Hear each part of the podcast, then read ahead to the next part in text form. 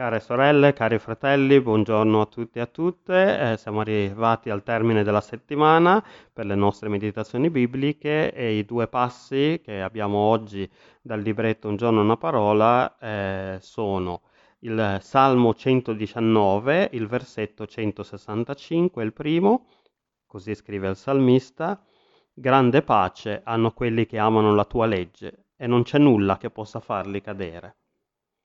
Il secondo passo invece si trova nella lettera di Paolo ai Colossesi, al eh, capitolo 3, eh, ci viene proposto il solo versetto 16, ma io vi leggerò anche il 15 e il 17, quindi eh, Colossesi 3, 15, 17. Così scrive l'Apostolo. E la pace di Cristo, alla quale siete stati chiamati per essere un solo corpo, regni nei vostri cuori e siate riconoscenti.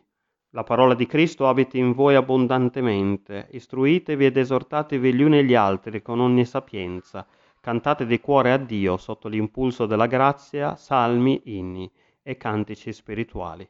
Qualunque cosa facciate in parole e in opere, fate ogni cosa nel nome del Signore Gesù, ringraziando Dio Padre per mezzo di Lui.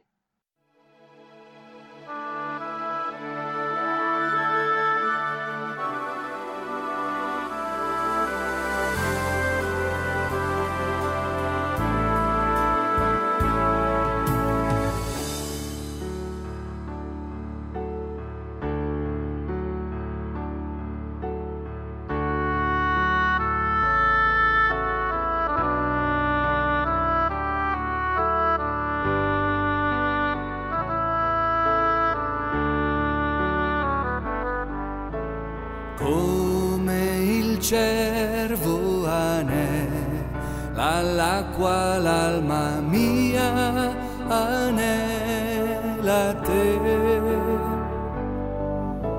Sei tu sol ciò che il cuore mio brama e voglio adorare te. Da te sol prendo forza, oh in te sol posso riposare. Sei tu sol ciò che il cuore mio brama e voglio adorare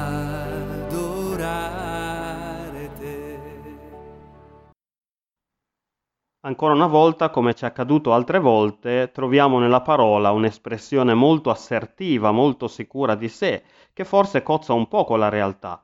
Infatti possiamo affermare che contrariamente a quanto proclamato dal salmista, non sempre quelli che amano la legge del Signore hanno una grande pace e non sempre quelle stesse persone rimangono sempre salde e non cadono.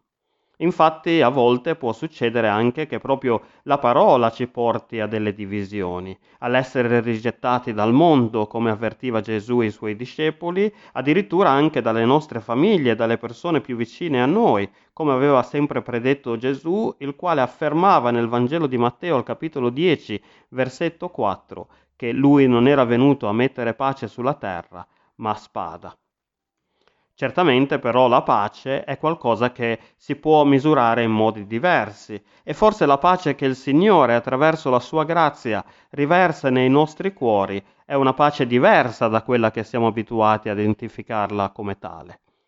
La pace di cui parla Gesù, infatti, come lui stesso afferma nel Vangelo di Giovanni, è una pace vera, diversa da quella che il mondo ci offre, una pace che non dipende dalle circostanze esteriori, ma una pace profonda, una pace, come diceva Paolo ai Filippesi, che supera ogni nostra intelligenza, quindi va al di là della nostra capacità di comprenderla, una pace che può scaturire solo da una vita vissuta sotto la guida del Signore perché è Lui che ci ha fatti, è Lui che ci conosce ancora meglio di quanto noi stessi potremmo mai arrivare a conoscerci, è Lui che sa cosa è meglio per noi e noi, come afferma Paolo, dovremmo vivere per dare gloria al nome del Signore Gesù, vivendo vite di riconoscenza a Lui.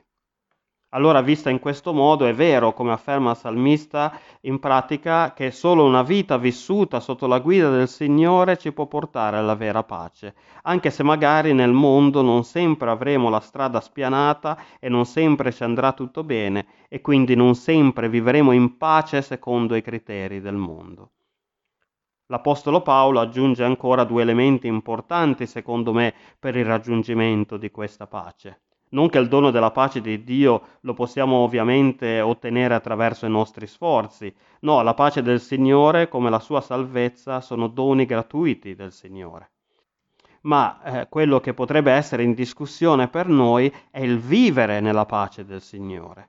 E allora l'Apostolo Paolo esorta prima di tutto i colossesi, anche noi quindi oggi, a far sì che la parola di Cristo abiti in noi abbondantemente, cioè ci esorta a leggere la parola alla luce di Cristo, a meditare su di essa giorno e notte e soprattutto a metterla in pratica in modo che essa possa veramente dimorare in noi. Un altro elemento fondamentale segnalato poi dall'Apostolo è anche il ruolo giocato dalla comunità.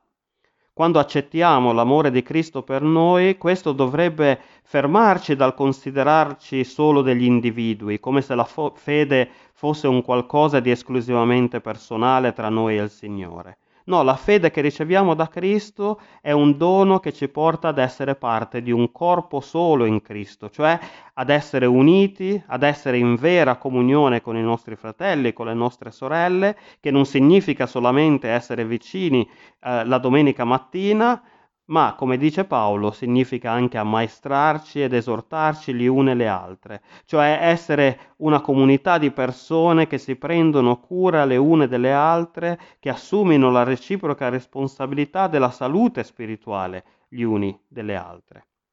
Quindi il senso di tutto questo è che non dovremmo solo interessarci alla nostra pace individuale, ma anche a quella dei nostri fratelli e delle nostre sorelle. Allora l'invito che la parola ci rivolge a noi oggi è quella di cercare sempre di vivere nella pace che il Signore ci dona gratuitamente ed abbondantemente mediante la meditazione della parola e il metterla in pratica e vivere anche la comunione fraterna e sorella intensamente e con senso di responsabilità gli uni verso le altre. Amen. Preghiamo. O Signore, Padre Santo, ti ringraziamo per la tua pace, una pace vera che non dipende dalle nostre circostanze, una pace che supera la nostra capacità di comprenderla, ma che penetra in noi e soddisfa la fame e la sete delle nostre anime. Ti ringraziamo, oh Signore, perché in te abbiamo la promessa di vivere nella pace che tu ci doni, attraverso il lasciare dimorare la tua parola in noi e il metterla in pratica nelle nostre vite quotidiane. Ti ringraziamo, Signore, perché tu non ci hai lasciati soli, ma insieme alla tua presenza, che come tu hai promesso non ci abbandonerà mai, tu hai voluto donarci anche la comunione fraterna e sorella, il camminare insieme verso la via che tu ci hai indicato. Aiutaci, Signore, ad essere sempre di sostegno e di incoraggiamento gli uni verso le altre. Nel nome di tuo Figlio Gesù, nostro Signore e Redentore. Amen.